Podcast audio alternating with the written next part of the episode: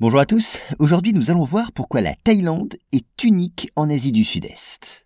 Alors très rares furent les pays qui purent échapper à la colonisation européenne.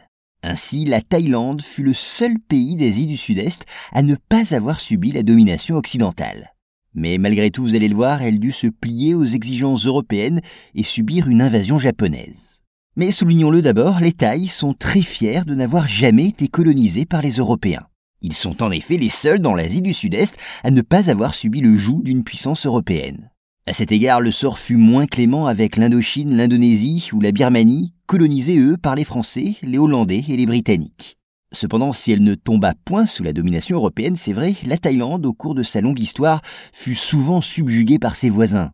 Ainsi, les Birmans conquièrent-ils au XVIIIe siècle le puissant royaume d'Ayutthaya, qui occupait peu ou prou le territoire de l'actuelle Thaïlande?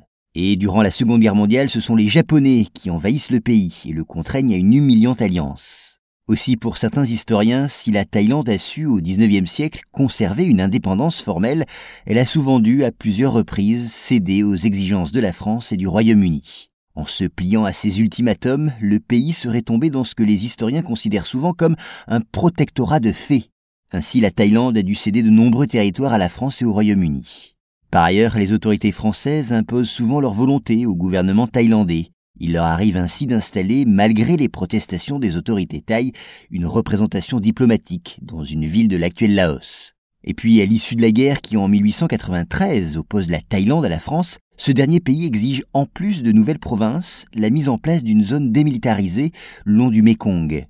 Enfin, de leur côté, les Britanniques obligent les Thaïs à leur céder l'exploitation exclusive d'une importante liaison ferroviaire. Ainsi, cela fit de la Thaïlande un État vivant sous la tutelle des Européens pendant un certain nombre de décennies.